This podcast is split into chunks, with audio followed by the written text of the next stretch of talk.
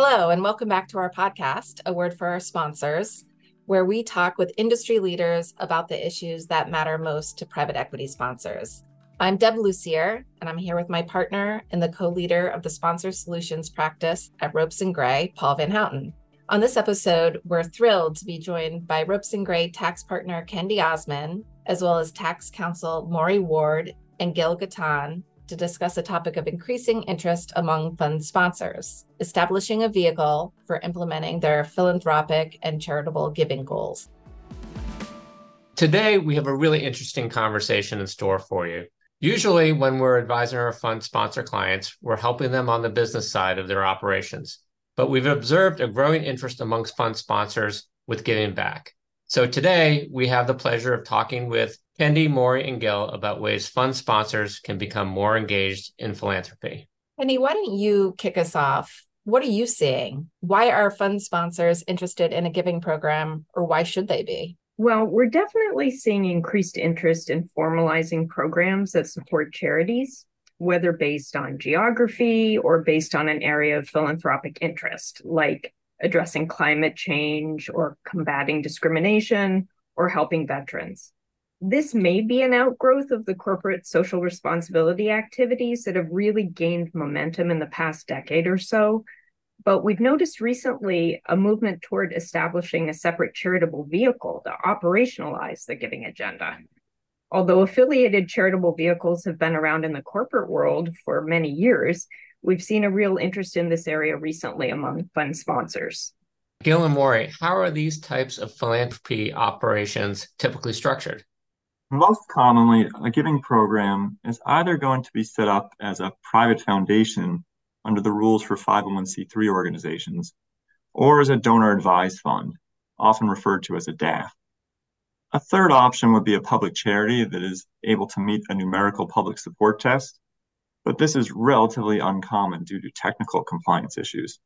A private foundation is typically set up as a nonprofit corporation and it must apply for tax exempt status by filing an application with the IRS.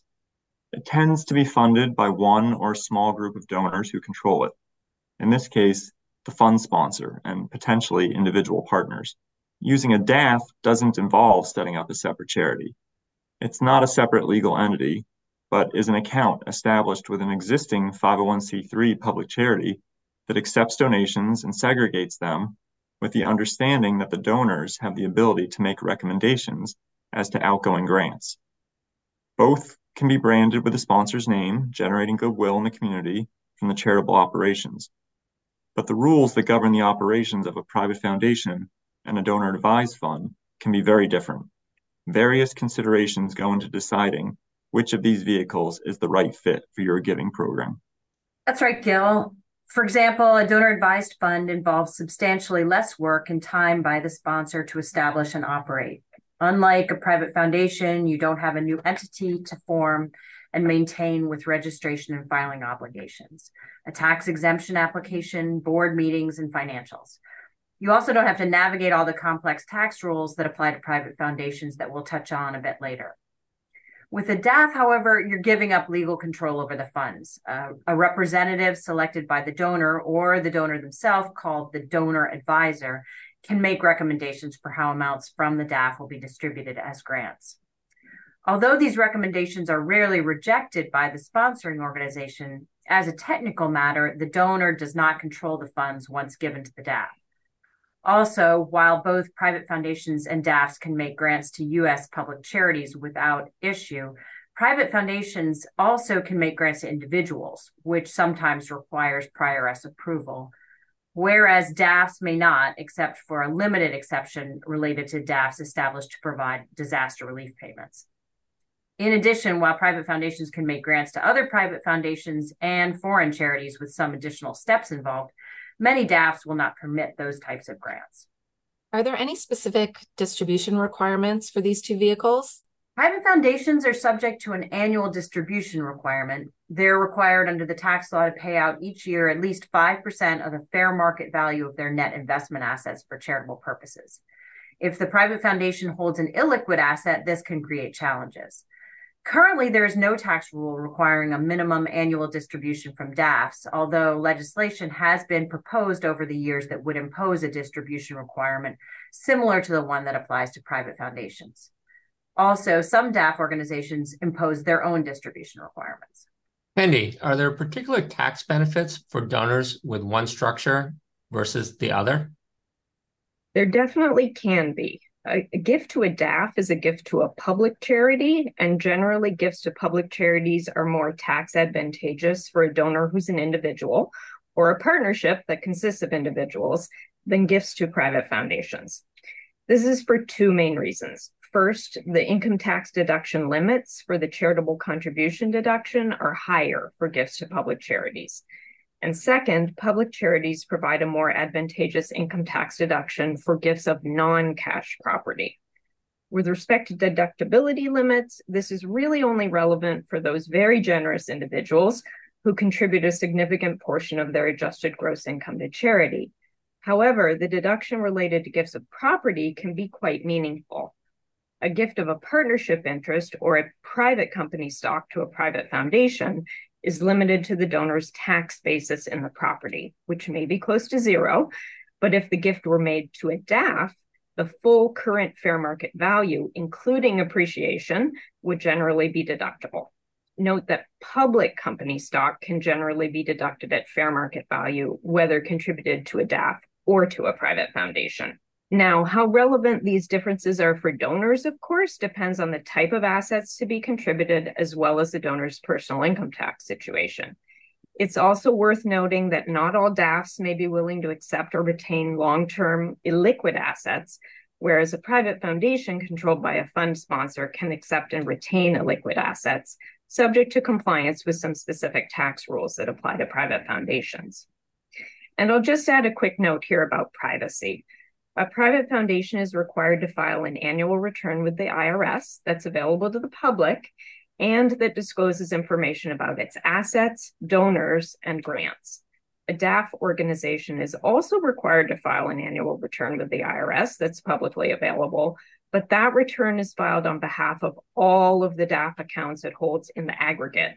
So there's no IRS filing on an individual DAF basis. Morey, both you and Kendi alluded to private foundation rules. How are those most likely to weigh into the analysis? Well, some of the rules applicable to private foundations are fairly straightforward, such as the imposition of an annual excise tax on net investment income. Others can be quite complex and need to be managed carefully. For example, private foundations and donor advised funds each need to be attentive to certain limits imposed on their holdings of businesses combined with the holdings of their insiders, such as the sponsor and its partners under the excess business holdings rules. A private foundation would also need to satisfy its 5% annual payout requirement. So, as I mentioned earlier, understanding how a particular illiquid gift may affect cash flow is important. I see. Yeah, that's very interesting. I, think many sponsors thinking about giving vehicles would like to enable donors to be able to contribute, carry, or co invest with the charitable vehicle in underlying funds. What are some of the main considerations in that space? Private foundations co investing alongside their insiders must be mindful of the self dealing rules that can often be thorny to navigate. Those rules would also implicate payment of carry and management fees, which often are waived for an affiliated private foundation in light of these rules. DAFs, on the other hand, generally have a much more limited set of investment options that are controlled by the DAF public charity. And depending on that organization, it may not be possible to hold investments outside the defined options offered by the DAF. Similar but slightly different rules than the private foundation's self dealing rules prohibit a donor advised fund from paying compensation, including management fees, to any donor or donor advisor of the account. And for both types of vehicles, it's important to understand any financial exposure to the charity under the partnership agreement, such as capital calls and clawbacks.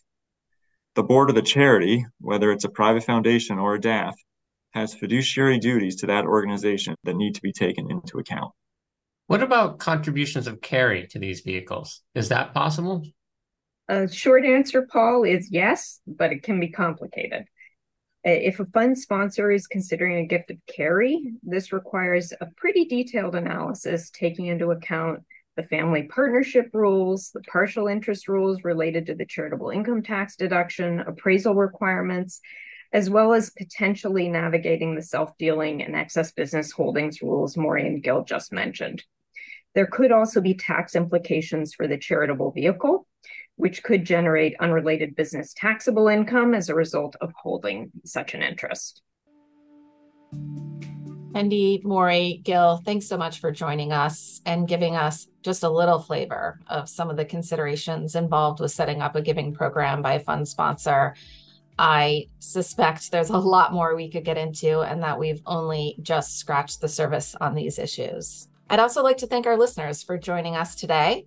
For additional information and insights, please visit our website at ropesgray.com. And of course, we can help you navigate any of the topics that we've discussed today. So please don't hesitate to get in touch with us. You can also subscribe to this series wherever you regularly listen to podcasts, including on Apple, Google, and Spotify. Thanks again for joining us today.